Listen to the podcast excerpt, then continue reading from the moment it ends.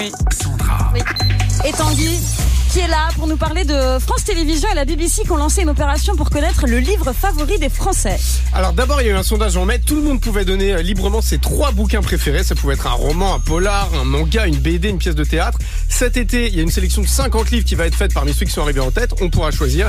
Et à la rentrée, il y aura une méga émission de télévision qui sera un peu ringarde à mon avis où ils annonceront le favori.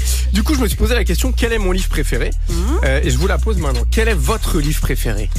Alors, moi j'adorais quand j'étais ado, euh, moi Christiane F, 13 ans, droguée, prostituée. Je sais pas si vous le connaissez ce Bah, t'es livre. totalement dans le. Excusez-moi, j'ai gâché l'ambiance. Non. Mais ce livre Mais est c'est incroyable. C'est le livre qui m'a marqué le plus Bah, dans ma vie. L'idée, voilà. c'est de dire ouais, le livre qui t'a Ah, marqué, voilà, qui t'a ouais. construit. Laurence, Franchement, si, si je dois rester sur euh, quand j'étais petite, bah, la- ça peut être maintenant. Hein. bah, non, je Ton pense livre à, préféré. à la guerre des poireaux.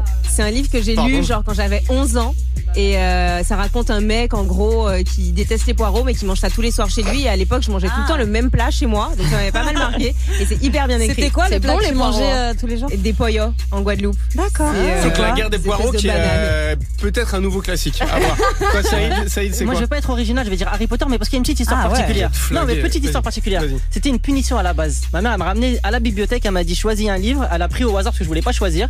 Et j'ai tellement kiffé que j'ai lu les 7 quand, quand j'étais au collège. Donc j'ai une histoire assez particulière avec ça. Et j'étais d'ailleurs très déçu des films parce que ça ne correspondait pas au livre. Toujours, le livre est Mais si je fais de l'intellectuel, je te dirais le problème Spinoza. Ouais, mon gars. Mais Ouais, mais tu fais, tu fais. On a fait des études. Alors Manon, Mais moi, je dirais, j'ai beaucoup réfléchi à cette question. Je dirais, euh, les liaisons dangereuses, ça m'a grave marqué.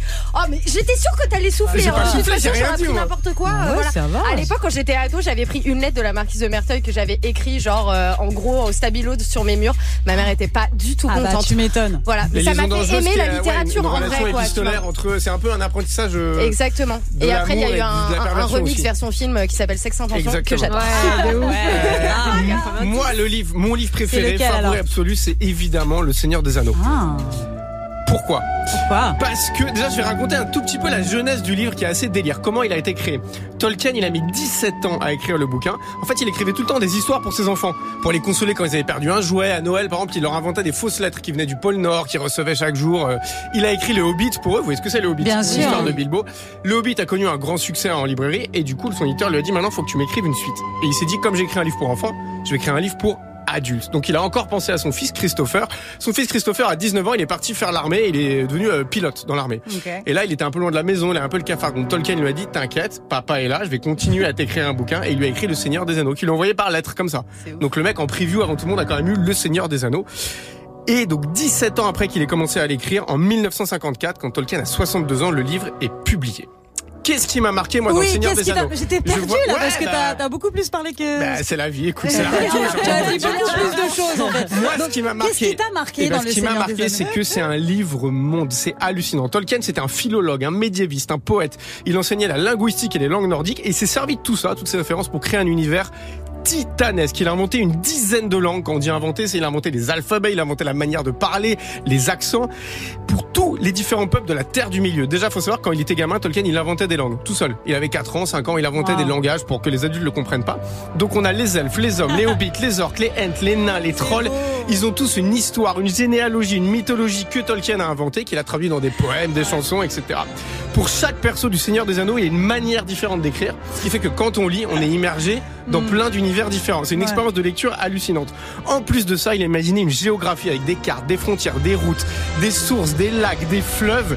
Donc c'est une entreprise littéraire dont il faut le mesurer hallucinante. Il a créé une réalité alternative, tu vois, genre Ouais. avant le métaverse, il a créé une réalité alternative. Ok. Et il faut savoir que le Seigneur des Anneaux, c'est seulement deux ans dans toute cette mythologie. Alors pourquoi il faut le lire? Absolument. Parce que, je le disais, c'est un livre total, 9000 pages de manuscrits divisés en trois volumes. Et dans ces 9000 pages, on voyage, on pleure, on rêve et on pense.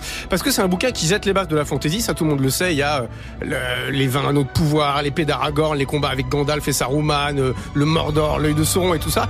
Mais c'est aussi un livre sur la mort, sur l'origine du mal. C'est une réflexion sur ce qu'on est en tant qu'humain, sur l'amitié, la solidarité, la foi, le chemin qu'on parcourt au cours de notre vie pour devenir soi-même. Et c'est un livre précurseur, ça on le sait moins, sur notre rapport à la nature qui a été détruite par l'avidité du capitalisme. Il était vachement là-dedans, Tolkien, c'est vrai, c'est vrai, je te vois sourire Laurence, mais c'est vrai. Et du coup, c'est un livre qui fait aussi vachement écho à des problématiques euh, contemporaines. D'ailleurs, est-ce que vous savez qui est, d'après Tolkien, le héros du livre? Bah, Frodon. Pas du tout, c'est Sam, son fidèle Ah. compagnon, qui est vraiment le hobbit de base, qui quitte tout, qui fait un max de sacrifices et qui revient à la fin complètement métamorphosé par cette expérience. D'ailleurs, les derniers mots du bouquin, c'est me voici de retour. Pas mal, pas mal. beau. Lisez-le, franchement, Merci il faut lire dans sa vie ce bouquin. Merci, Mais, mais quand même, Tanguy, tu peux pas lever les yeux au ciel comme ça quand on dit Harry Potter. Ouais. Non, mais c'était pour la vanne. Non, il nous a trop méprisé pour Harry Potter pour clair. dire le Seigneur des Anneaux. En plus, C'est pour la vanne. Non, mais c'est comme hein. comparer. euh, bon, mais tu l'as bien vendu. Tu l'as très bien Les vendu. gars, ce que je vous propose, c'est qu'on écoute un petit son et on revient juste après. On va se dire au revoir parce que c'était la dernière